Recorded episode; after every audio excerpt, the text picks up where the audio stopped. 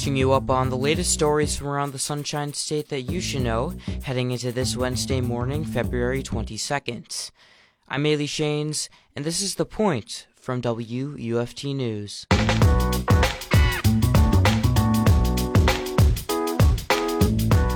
Alachua County Public Schools will soon be holding social studies textbook community input meetings for parents around the county. In light of laws creating textbook bans and censorship from the state government, I spoke with the Alachua County Public Schools Public Information Officer Jackie Johnson about how the school system in the county is adapting to this.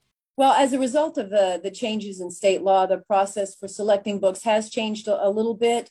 Uh, the state law does specify that uh, media specialists must go through some uh, training, and actually, the state provided the materials for the training. Our media specialists have all been through that training.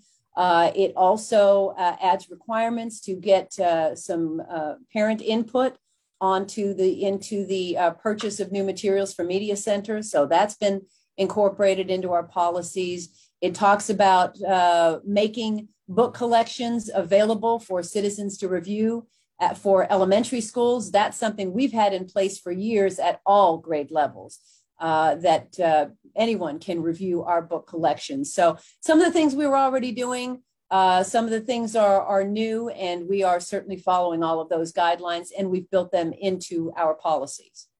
So, how does parent input work? What does it look like? Uh, it, it, kind of uh, varies depending on the situation. For example, uh, our district, and I believe most districts, if not all districts in the state of Florida, uh, are now in the process of selecting new titles for social studies classes. Uh, what happens is school districts have to go through uh, a cycle of selecting new textbooks for certain subjects. A couple of years ago, it was math. This year, it's social studies. And as part of that, we'll be holding uh, public meetings. And we've got those advertised on our website so that people can come in and give their input. Uh, selection meetings are, are certainly open to the public. Uh, and also, if there are, uh, as there are new purchases by media specialists, if they come up with a list of, of new books and other materials that they want to purchase, uh, they will be re- reviewing that with a committee uh, at each school that includes parents.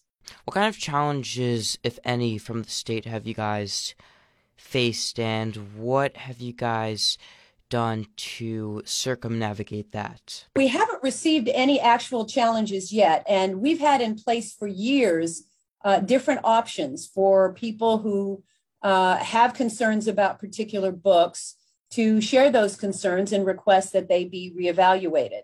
Uh, so, for example, on our website, we have a way that any citizen of Alachua County uh, can request that a school and uh, review a particular material that's available in that school.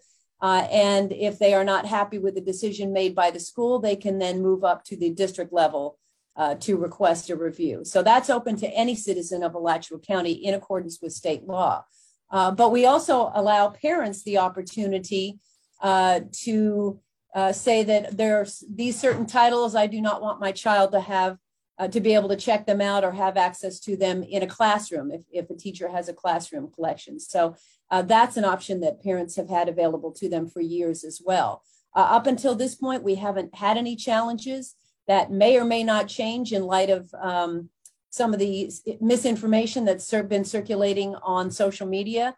Uh, but we'll have to wait and see what happens with that. But those are options that families in Alachua County have had and citizens of Alachua County have had for years. Based on the titles that Alachua County Public Schools currently has, do you guys think that you're in the clear, or do you guys anticipate that you will face any challenges? Well, we, we you know, at this point, we don't know, uh, but obviously, we are in a very diverse community, and people have a lot of differing opinions on um, the books that are available in our media centers. So uh, that's why folks have options. If they, in particular, have a concern for their own child, or they as a citizen are concerned about a particular book, uh, they have options.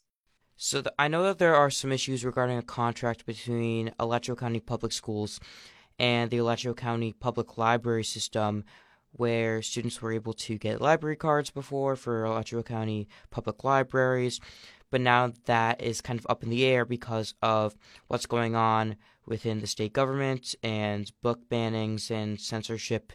Can you give me some context surrounding that and how that's connected with this issue as well? I don't know a whole heck of a lot about it. I just do know that in light of the changes to the state law and the parental rights bill, um, and the fact that many of uh, the materials that students would have access to would be available online, uh, is that we have to make sure that um, we are not violating the state law um, through this collaborative efforts, through providing uh, cards to students and providing them directly to students. So uh, that's something that that we're having to work through right now.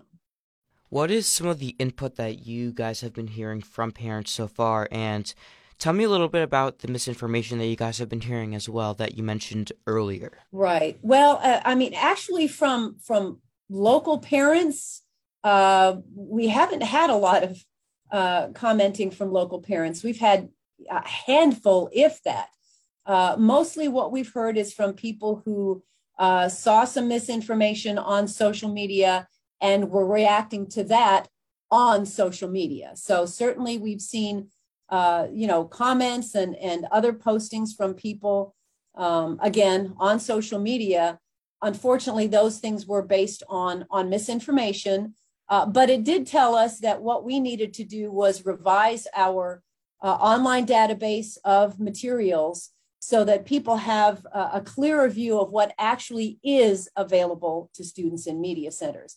People were looking at books and they didn't realize that those books had been out of circulation for years, or that those books were only available to teachers in an area of the media center that is not accessible by students. So uh, that's something we're working on on clearing up. Uh, so we're going through the database to make sure that what people are seeing um, are the titles of books that are actually available currently to students in our schools. And we expect we'll have that process done uh, by spring break.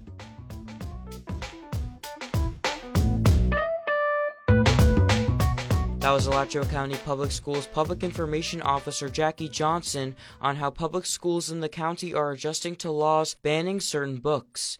Now, let's catch you up on today's top stories from around the state.